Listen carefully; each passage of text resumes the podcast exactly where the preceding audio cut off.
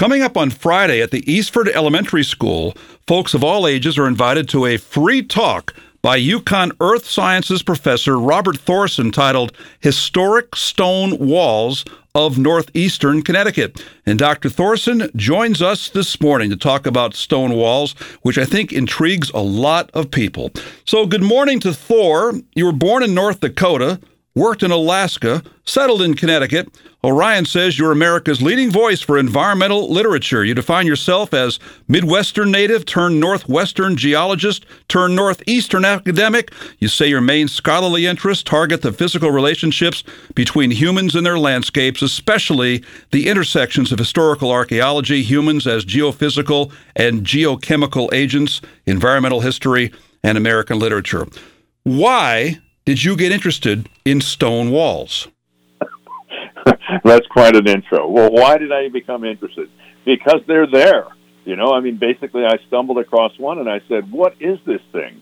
Because if you grow up around them, I mean, they're in your backdrop. You know what they are. At least you think you do. But if you've never seen one and you stumble across one, your curiosity is going to engage. Are there times when you're driving around Eastern Connecticut and you see a pretty cool stone wall and you stop, you get out, admire it, maybe even take a picture? Yes, and I often carry a traffic cone in my car um, to do that. Wow, that's very wise to control the traffic while you're out sightseeing. You've written seven books, three about stone walls. So, how many miles of stone walls are there in New England? well, nobody really knows. I mean, some are being added and some are being subtracted as we talk. Uh, the best estimate came from an 1870 census of fences, and the uh, ballpark estimate that I use is around 250,000 square, 250 linear thousand linear miles. And uh, my guess is we've got at least half of that. Can you narrow that down to the state of Connecticut? How many miles of stone walls in our state? No, I really can't. But I've got a colleague, Will Ouimet, that's working hard on that. They're trying to uh, use the uh, you know, the GIS systems and uh, drones and LIDAR and all of that to come up with a better estimate. Let's talk about the event that's coming up on Friday at the Eastford Elementary School. And what exactly will this talk be about? well, uh, I'm going to start with a kids' talk based on the 1998 Stonewall Secrets book. It was actually the first one published and won a Smithsonian Notable Award. Uh, and that's basically the story of what should we do you know, with our stone walls. Should we sell them? Should we keep them? Should we study them? What should we do? And it's a, uh, it's a grandfather basically touring a site with a young person. So that's the opener. Uh, because I was encouraged to do something for young people. Then I'm going to do a broad review of the stone walls in New England. It's kind of a talk that I've given around uh, the region, but focus it down on Eastford. And then the final thing I'm going to do, and it's really a new thing for me, is I'm going to stick my neck, neck out and start uh, suggesting management rec, um, management regulations for what to do with these things. And I'm not going to tell individual towns or entities or property owners or whatever what to do, but I'm going to try and frame the backdrop for uh, how I think their decisions should be made within. I'm really intrigued by the kids aspect you first talked about there. Do kids notice these things, or is it the kind of thing that once you point it out to them, they go, "Yeah, that is pretty cool"? Well, that's I would say yes. I think that if you have a kid under uh, five or six, and you know I've seen this before, you know they're totally intrigued by these objects that are out there. They're real, but once they start becoming slaves to their uh, cell phones, you know they kind of lose interest and they go down the rabbit hole of the internet. And I can't speak for every kid, of course. I mean, I uh, I've been a curious outdoor kid my whole life, but um, but but that's a concern. So the idea is to bring them back, and the fundamental premise of starting with the kids is that we can talk all we want about conserving stone walls or our natural heritage, but if that message doesn't get passed on to young people, it's going to be lost in short order. I will admit that I like to admire the stone walls, not just driving around or walking around, but I see them from time to time on the rail trails, like the Hop River Trail, the Airline Trail. There's some pretty good ones out there. How old do you estimate the stone walls are here in eastern Connecticut? Well, the the oldest one is going to date to the time of settlement. I, if I have my date right, I think Samuel Storrs arrived here in Storrs in 1698, and I don't think he started building walls right away. But you know, within a within a uh, uh, a decade or so, there will be at least a few up, and certainly the cellar hole in his house, you know, would have been cons- qualified as a stone wall. But the broad uh, field stone walls that we see all over the region, uh, just imagine them being thrown up or tossed up or raised up or built up uh, within about a generation of arrival, maybe two generations. And so the, the broad the broad date is late, uh, you know, 18th century to uh, probably late 19th century. But walls were continuing to be built on farms up to about the 1920s and 30s when uh, lots of things went south. Right, inquiring minds want to know do you have a stone wall or two on your property and Storrs? Well, I used to. Uh, used to have a, you know, it's an old pasture, a bunch of stone walls. We had a almost five acre property surrounded by stone walls. But as uh, things went on, I downsized, you know, as I got older and uh, into a LEED environment certified townhouse, you know, where I get to walk everywhere. So, uh, no, I do not have stone walls around my property now, but uh, but I uh, I see lots of them on in my front yard, which is basically a town park and a Joshua's Trust property. Around here, people say they are farming stones. Every year, the fields have stones that come up from below. Why does New England have so many stones or rocks or boulders? Well, that's a really big question. Uh, let's just say it starts with uh, uh, the glacial, glacial. No, let me back up. It starts with the bedrock. As we take the rock that's created miles down in the Earth's crust and bring it to the surface, it fragments. So that's kind of step number one. And step number two is when the glacier came by here, it had an intimate connection with the uh, with the rock and the landform, and it quarried or lifted up uh, many many stones and scattered them about. After that, they were pretty much buried, or at least shallowly, for the next 15, 20,000 years. But when the fields were cleared, a combination of circumstances set in to cause the stones to rise up from below and enter fields where they were scuttled aside and then eventually stacked up and built up into stone walls. Hopefully, our talk this morning and your talk in Eastford at the Eastford Elementary School on Friday at 5:30 will make people notice them more. You drive by them sometimes, you don't appreciate them. But are stone walls found elsewhere in the U.S. or Canada, or is this more of a New England thing? Well, let me let me answer your question in reverse order. It is a New England thing but there are stone walls found everywhere else in the country. However, the challenge in the rest of the country is to explain a stone wall, and in New England, it's to explain the absence of a stone wall. In other words, they're signature landforms of the region. They're virtually ubiquitous, where three things come together. And the three things are you need to have hard crystalline rock, you know, not sandstone or limestone or shale that the glacier will crush. And then you need to have a glacier bottom soil. We call it till, but basically it's the material that is that is being carried by the ice sheets either in the bed or near the surface and let down on the land. And the third thing you need is to have a livestock tillage culture, you know, where people are trying to build lots of fences and, and manage properties and, uh, you know, till the soil and, and, and, and create a pasture and things like that. So in New England is the only place where all three of those come together at the whole regional scale, um, and um, at least in a in a large area, and that is why they are what I call the signature landforms of New England. You know, you might think of a of a ridge or a, a valley or a stream or a uh, you know as being a, a, a landform, and indeed they are, just like coastal dunes are landforms. But uh, I I consider the stone walls, even though they're human built, there's so much uh, sort of human ecology in them. I dub them landforms, and they me, define our region. Let me back up a little bit. Let me ask, where did this tradition originally come from of stone walls?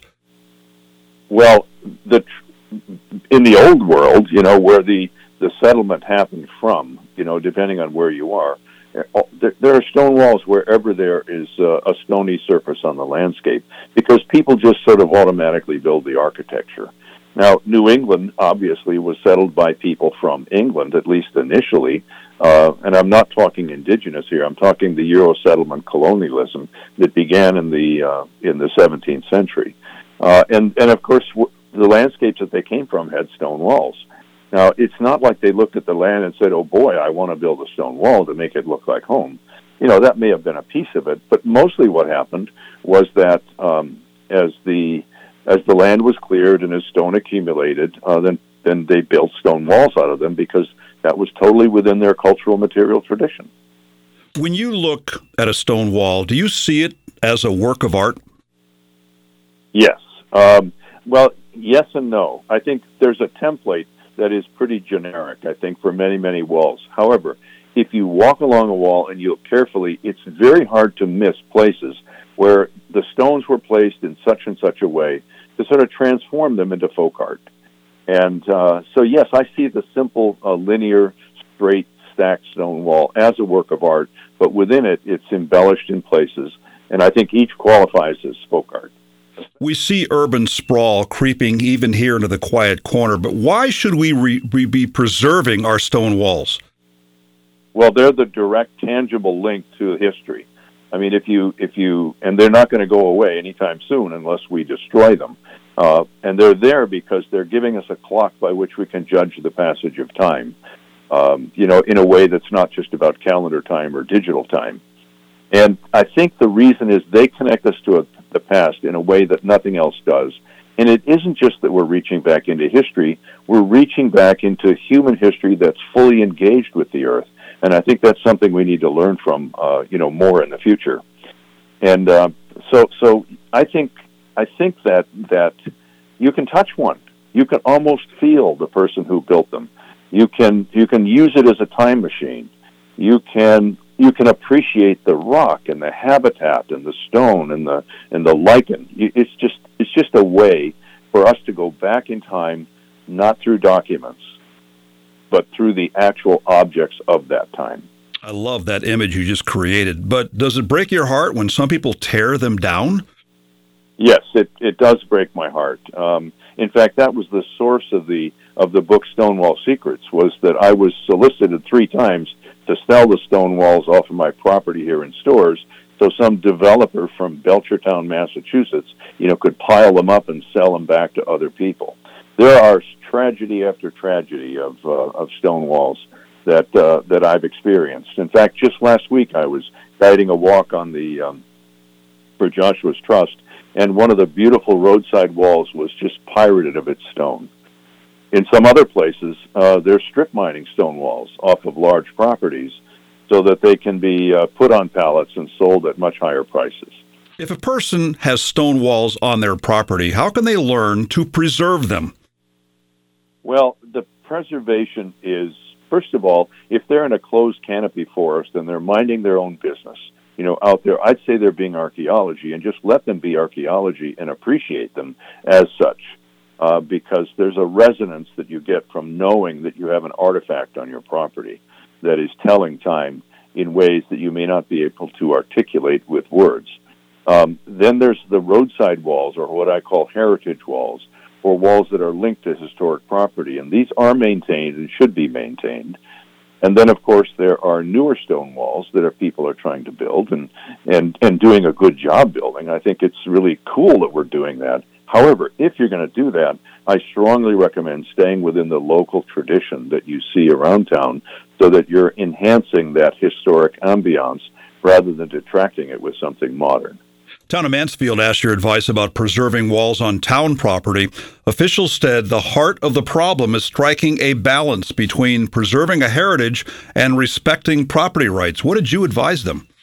Well, that is exactly that is exactly the point.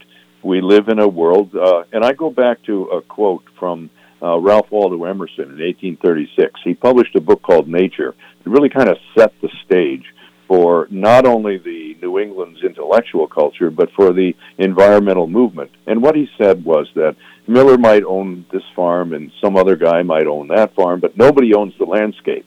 And he said the best part of your of your land is not necessarily that part contained by your warranty deed, that was his term, you know, but by the whole landscape that's amalgamated. So we have to strike the right balance between respecting private property, and I know something about that. Um, uh, you know, I really don't like people telling me what to do on my property. But on the other hand, my property is enhanced by the property surrounding me. And if everything else went to hell and I kept my property, the value of it would go down. So we have to strike the right balance, and this is true with every every aspect of government. You know, we don't want any government intruding on our lives, but at the same time, we want government to protect our lives so that it uh, it doesn't you know just go to pieces because everybody else is doing something terrible. Let's drop some 25 cent words on our listeners here today. You're continuing your original research programs on archaeological geology, paleolimnology, and neotectonics while focusing on the Anthropocene epoch. Those are words most of us never say or even heard. What's that all about? Well, the key word there, the most important one is the Anthropocene. And and and basically what what I'm I, we've got a very successful class here at UConn. It's called the Human Epic: Living in the Anthropocene. And the idea is people talk a lot about the environment, but the idea of the environment got so big. You know, it's so everywhere. You know, in the atmosphere and on the land and in in the extinctions and so forth, that we have really crossed the boundary from business as usual, living in the Holocene or the previous epoch, into a new one, and it needs to have a name. And the name is the Anthropocene and I didn't invent that, but but that's the one we're kind of stuck with. And it's it's still unofficial to the extent that it hasn't been approved after 20 years of study, but it will be. Um, and basically, it's the world after the mid 20th century is a very different world. It postdates the so-called Great Acceleration, where consumption and population and uh, you know uh, the use of power and fuels and pollution and radionuclides and whatever it just went over the top and so we live in a very, very different world from, you know, uh, 97% of the time that human beings have been in existence. And, um, and that's called the, uh, it's called the Anthropocene. As you can hear, this man has a lot of interesting things to say. You can hear more of his words this Friday at 5:30 at the Eastford Elementary School. Folks of all ages invited to a free talk by this man, UConn Earth Sciences professor Robert Thorson, titled Historic Stone Walls of Northeastern Connecticut. Dr. Thorson, the author of the best selling Stone by Stone The Magnificent History in New England Stone Walls, Exploring Stone Walls, a field guide to New England stone walls and stone wall secrets. This event is at the Eastford Elementary School, 12 Westford Road in Eastford, and everyone is invited. Thor, this was a lot of fun. Thanks for joining me again this morning. Thank you, Wayne. It's always nice to get back to you. 14 WILI Willimantic and 95.3 FM.